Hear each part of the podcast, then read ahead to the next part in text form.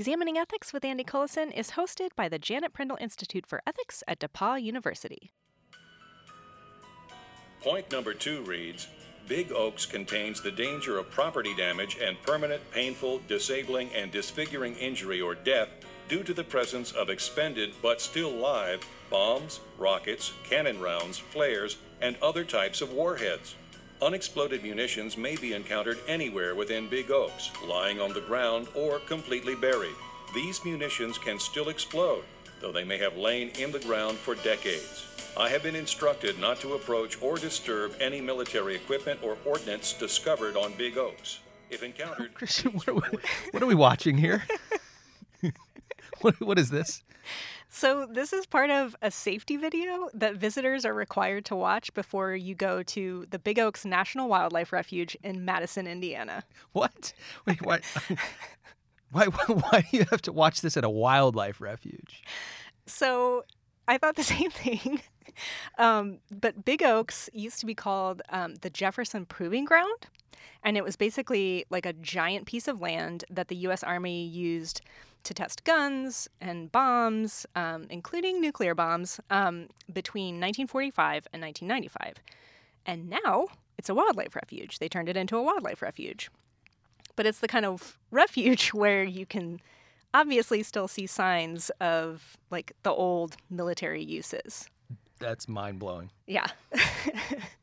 um, so so America is kind of chock full of places like this, like huge patches of land that have been abandoned and like now sit vacant. And let's say you have an old site like that Jefferson Proving Ground, and you want to take all of that unused land and turn it into a wildlife refuge. Sounds awesome, right? Um, but how would you go about doing that? Well, you could just tear down the army buildings and take it back to some kind of uh, some kind of pre-human wilderness. That's exactly what my intuition would be. And I think for a lot of people, that's what they're thinking when they hear something like ecological restoration. But on today's show, we'll learn about an idea that is shifting the way people think about the ethics of restoring a place like Big Oaks. It's called layered landscapes. Layered, as in like cake layer. Yeah, exactly. All right, I'm I'm interested. Uh, take it away.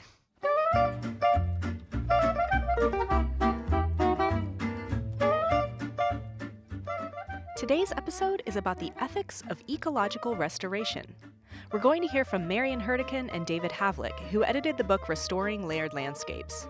Together with Joe Robb, the manager of Big Oaks National Wildlife Refuge, they explain the concept of layered landscapes, which is helping to reshape how restorationists ought to approach their work.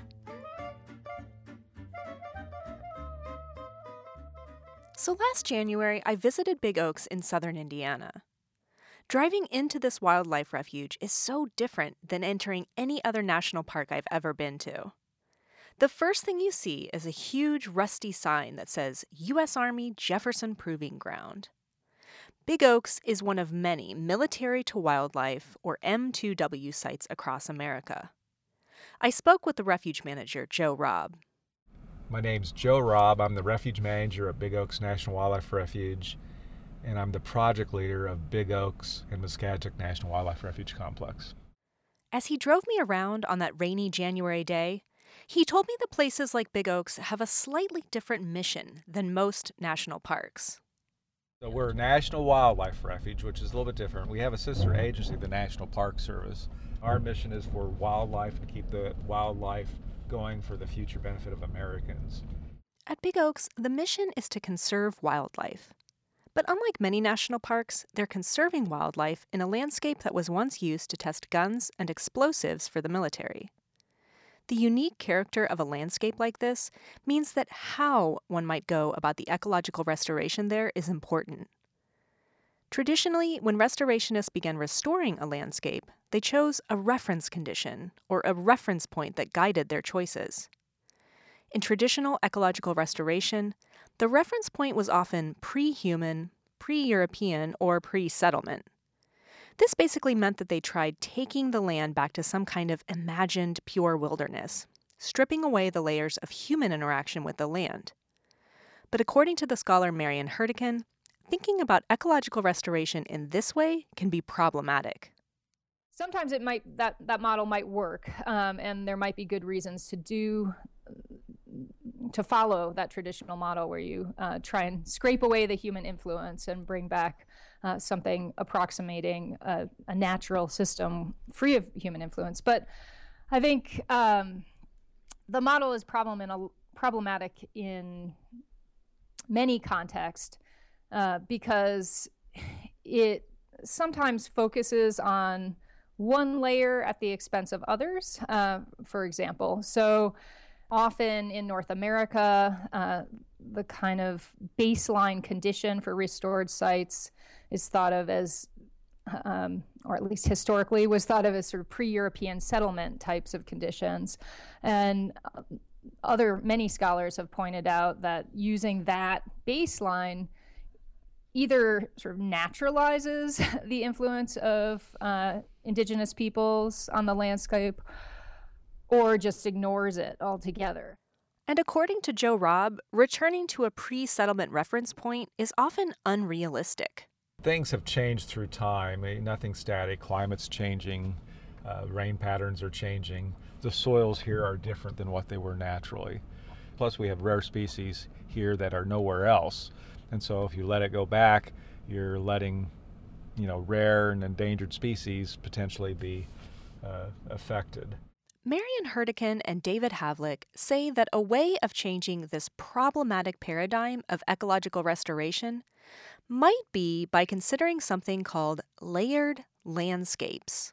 The term layered landscape uh, really refers to landscapes that have complex socio-ecological histories and landscapes often that change in important ways over time, uh, change in land uses or change in ecological systems. We like the term layered landscapes because it calls attention to the temporal and kind of longitudinal dimensions of these places. In some respects, every landscape is layered. We're trying to, I think, attend particularly to landscapes where those various prior uses and prior histories seem to have some special significance and where the meanings that we might carry forward from those prior uses or prior activities um, matter and, and ought to make a difference in terms of how we continue to exist uh, in certain places. So, throughout time, landscapes collect the marks of history. Let's say you're looking at an open field. That field hasn't always looked like that. Maybe 50 years ago, it was a farm. Before that, it might have been a clearing created by an indigenous community. Before that, it could have been a cluster of trees. Every piece of land has accumulated a history over time. And that history isn't just about humans in the land. Animals and weather change the landscape too. And all those bits of human history and natural changes get layered over top one another through time.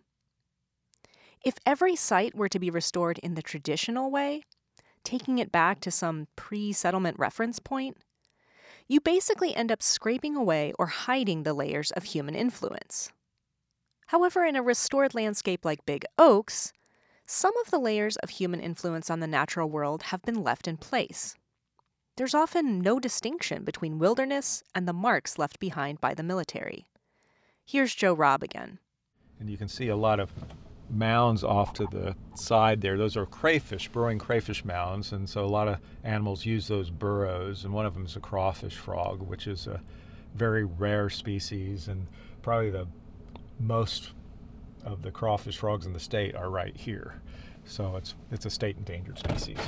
So this is where they had the guns set up and they shot down range into impact fields, and they had people set out there watching to see those tests to see if they would work and function.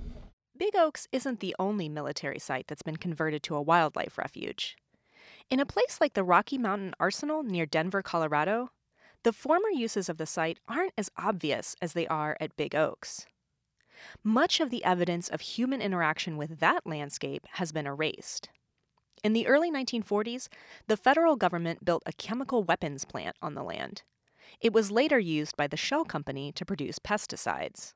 in the you know waning decades of the 20th century and, and uh, continuing into the early 2000s, uh, they began uh, cleanup of the site and ultimately did a like a multi-billion dollar cleanup. Um, they removed many of the contaminated materials, concentrated some of the remaining contamination from the site into uh, some cap and cover landfills, and then began this massive prairie restoration effort. Um, now they've reintroduced bison. I mean, it's this now it's this wildlife refuge that's um, really rich. Um, but if you go to the site today, I think um, we have found in surveys that visitors sometimes, despite the name Rocky Mountain Arsenal, don't realize that this uh, place has a very complex history that included uh, chemical weapons production. So I think the idea of layered landscapes is to think about okay, let's not erase all that complex history um, or let's at least consider how that history might be actually preserved on the landscape itself. Because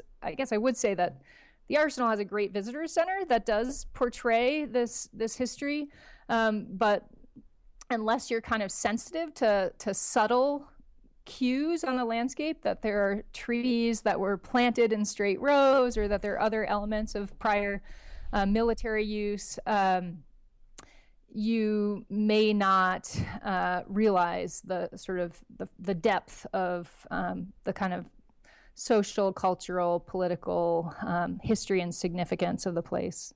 According to David, when the Rocky Mountain Arsenal stopped chemical production, the immediate response was to get rid of the manufacturing plant's infrastructure.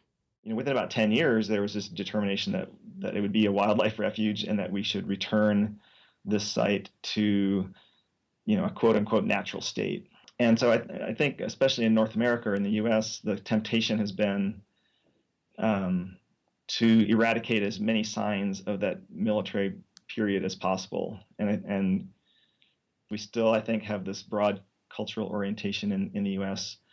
to the frontier, at least in the Western U.S. This seems prevalent. Um, that if we can bring sites like the Rocky Mountain Arsenal back to their their pre-settlement or their frontier condition that that's desirable that that's a, um, a success story but david says that when we take away the human layers of a landscape it i think it allows us to disregard the very real sacrifices that were made in that site. You know lives were were dramatically disrupted uh, at that site. The the farming families were given less than 30 days notice to eva- to evacuate. And um, even before you know they had a chance to clear out, the army was moving in and building this chemical weapons you know, manufacturing plant. And the the surrounding communities of Commerce City and Montbello for for four decades suffered from noxious fumes and contaminated groundwater, and you know the the sort of side effects of um, really the direct effects of chemical production facilities being right across the street from them. And and and then sort of also just that, that broader commitment that we as a country made to creating weapons of mass destruction, which, um, you know, in more recent years, uh, it, we would be shocked, I think, to to sort of imagine ourselves embracing a chemical weapons manufacturing plant going being being assembled right in the in the midst, basically, right on the edge of a major city. But I think it, I think there's important lessons there about who we are and where we've come from as a country that we were willing to to to make these sacrifices uh, in this place, and to just sort of have that washed away then or obscured um, by removing infrastructure, I think is um, is unfortunate, and, and and maybe sort of more serious than that is is really damaging to the the prospect of learning from our history. So, when we remove the traces of human interaction with the land, we lose. We lose out on history. And so, when we remove all the, the infrastructure at a place like the Rocky Mountain Arsenal, I think it becomes quickly tempting to just think of this place as nature. And when we do that, then I think some of the really important lives that, that were committed to this place and the environmental impacts and kind of the politics and the um, the the whole sort of political economy of that place vanishes as well. And as Marion points out, we also lose a very important reminder that humans can and do permanently change the natural world. when you go to a site like the Arsenal, it's beautiful. It looks natural. People describe it as sort of pristine, you know, in all these ways that, um, with all these adjectives that we use to describe natural places. In the, you know, at that site, there are still these huge landfills full of toxic waste. You don't see them necessarily as a visitor, um, but you know, keeping that history uh, visible or available to us, I think, does help us contend more seriously with the gravity of what we're doing uh, in certain places that is really almost irreversible or um, irreversible in terms of um, in terms of contaminating sites without just a tremendous uh, influx of resources. So, if restorationists acknowledge the layers in a landscape, they can then do something critical, which is to acknowledge the complexity of the relationship between humans and nature. According to Marion and David, that complexity can shape how they approach restoration. A lot of the traditional models for thinking about ecological restoration don't neatly apply in layered landscapes. The, the kind of original paradigm for ecological restoration um, is one where you have a natural landscape and then you have a, a somewhat discrete human disturbance, and then restoration tries to bring that landscape back to the condition prior to disturbance. Um, layered landscapes kind of problematize that simple model um, because there's no sort of discrete moment where humans intervene. Um, the interaction between humans and nature is ongoing and uh, over time. And um, I think the other important dimension here is that uh, it's not always clear in these landscapes that human influence should be understood as disturbance. So basically, I think the um, the concept of layered landscape sort of problematizes and kind of brings to the fore questions about how we set restoration goals and what uh, what we aim to bring back to the land. Bringing in the idea of, of layered landscapes more explicitly highlights that the complexity of reference condition and and highlights that we shouldn't take for granted that there's uh, sort of a preordained state to which we should restore something, but that that requires active choices and um, kind of intentionality on the part of, of restorationists to think about well why are we restoring this place to this particular set of processes or conditions? And what assumptions are we building into that? And what are we missing perhaps of significance if we choose one condition over another it isn't enough just to acknowledge the layers in a landscape, though.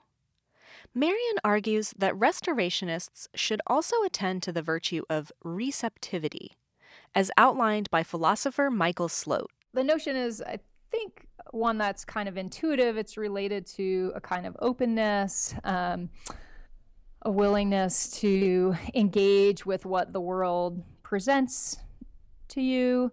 Um, and in some ways, Slote describes receptivity in contrast with um, a more kind of imposing, planning, controlling kind of uh, approach to the world. It allows us in approaching restoration to think in ways um, that take account of the the landscape and its history um, without sort of coming with a particular template or model for restoration.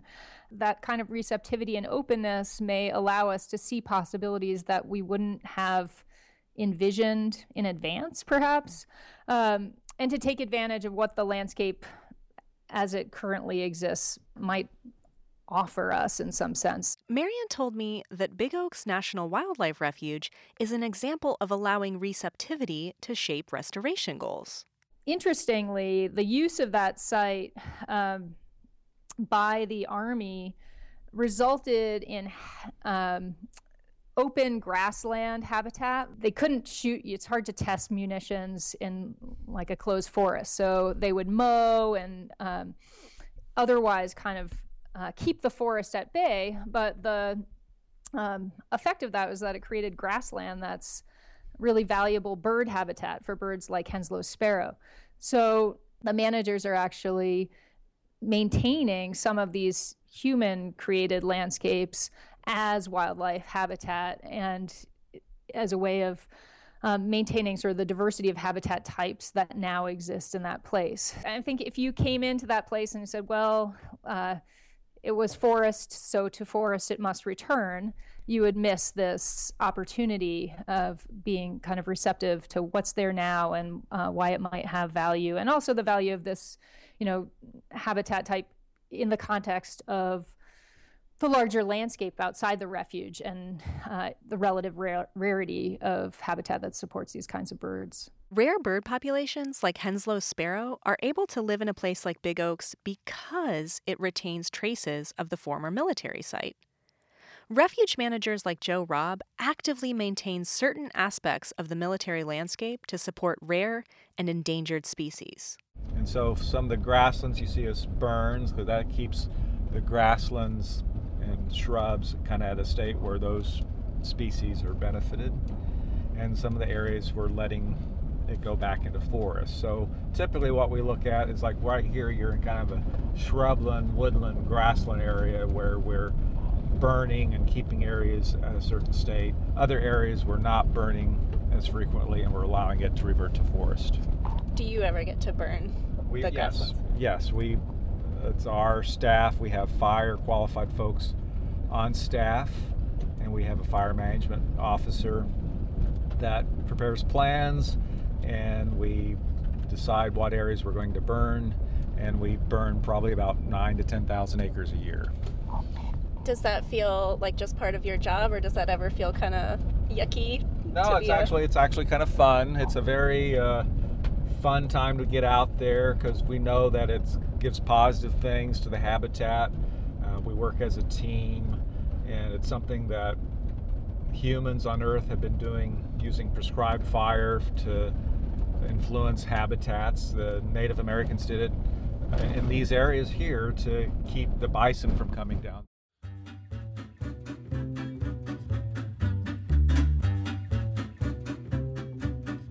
Oxford University Press has generously provided us the books that we are discussing on the show today. To find out more about Oxford University Press, visit them on the web at global.oup.com. Oxford University Press has kindly offered to provide you, the listener, with a 30% discount on Restoring Layered Landscapes, edited by Marion Hourdequin and David Havlick. So to get a link for a 30% discount on Restoring Layered Landscapes, visit our show notes page at examiningethics.org. Thanks again to Oxford University Press for their help with today's show.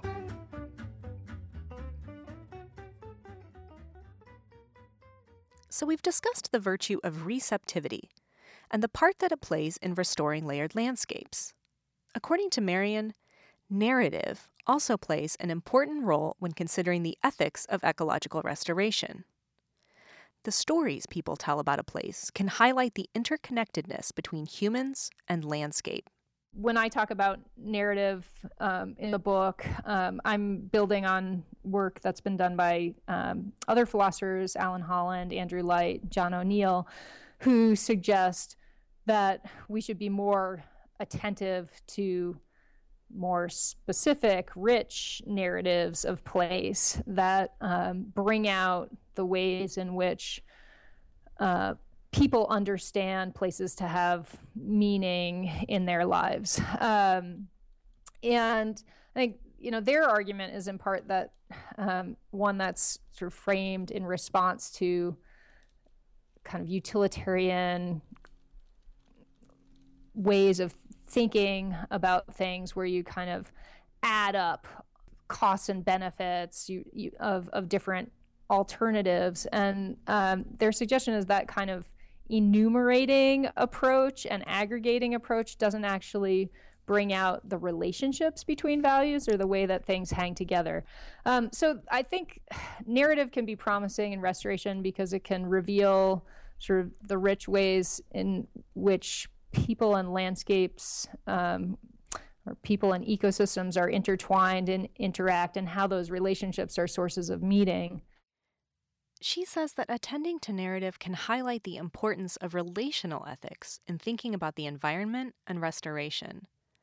But narrative can also be complicated. There's no single narrative of a place, right? So if you ask 10 different people who live near a place or around a place or people who come to visit a place um, and learn about the history they're going to tell the story of that place in probably 10 different ways um, and sometimes those narratives are actually um, in conflict with one another. So that's that, that poses a challenge. Which narrative, um, you know, even if we're going to use narrative to guide restoration, which one do we choose?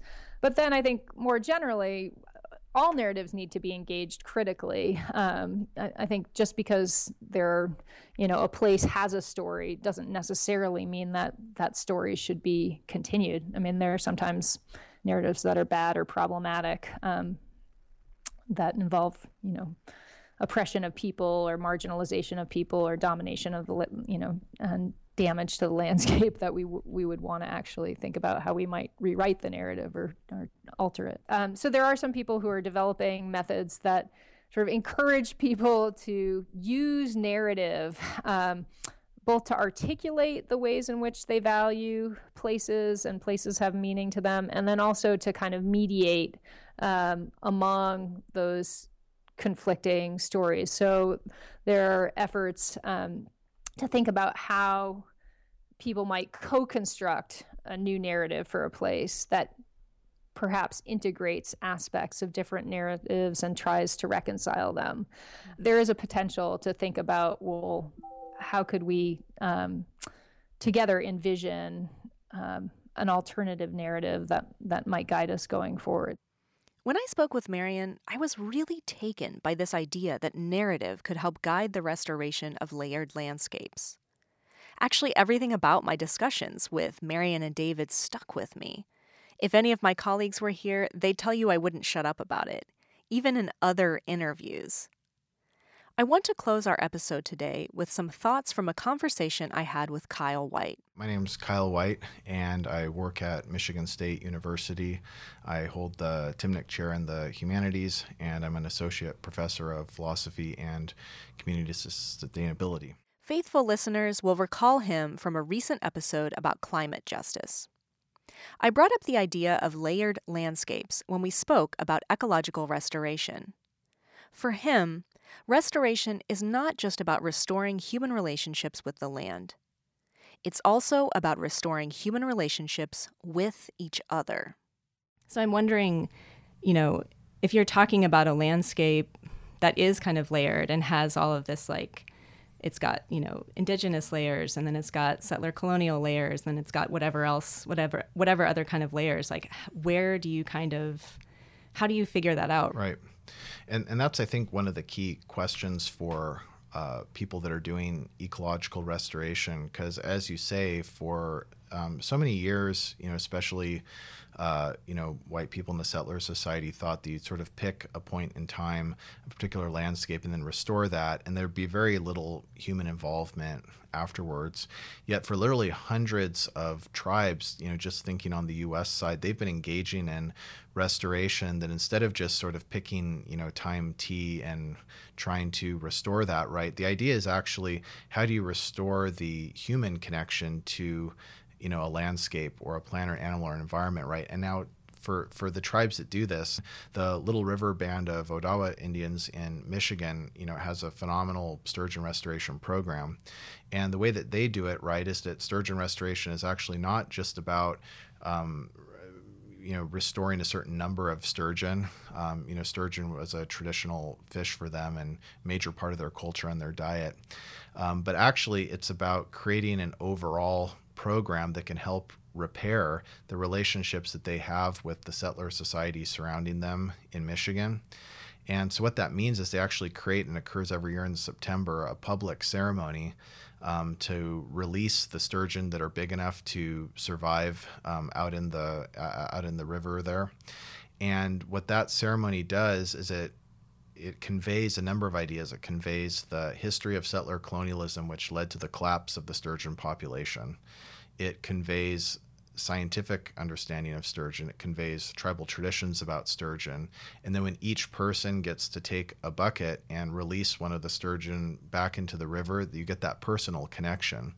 So there, the process of ecological restoration is actually much more about fixing human relationships.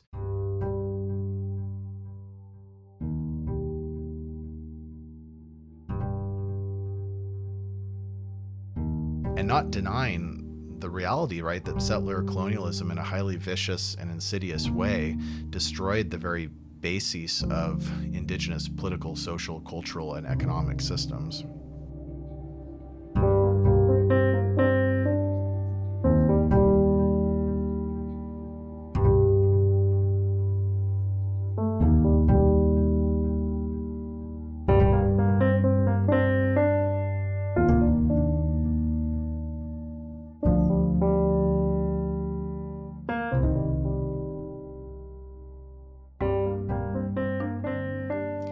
Taking a break to gear up for season 5 for the rest of the summer.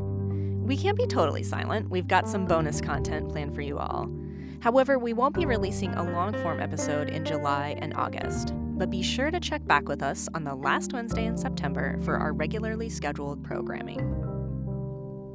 Thanks for listening. You can subscribe to the show anywhere you find your podcasts. Regardless of where you subscribe, please be sure to rate our show on Apple Podcasts. That's still the best way to help people find us.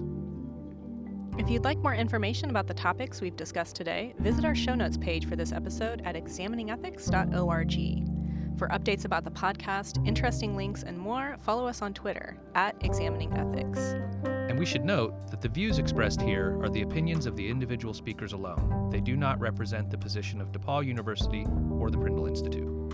Examining Ethics with Andy Cullison is hosted by the Janet Prindle Institute for Ethics at DePauw University.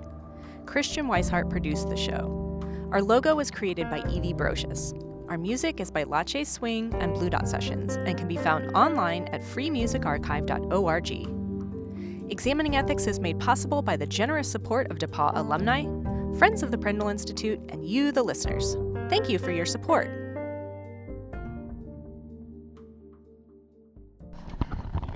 Prepared. I like you have boots, Yeah. gear. You have an umbrella. Hey, you're ready. I'm not ready to be exploded.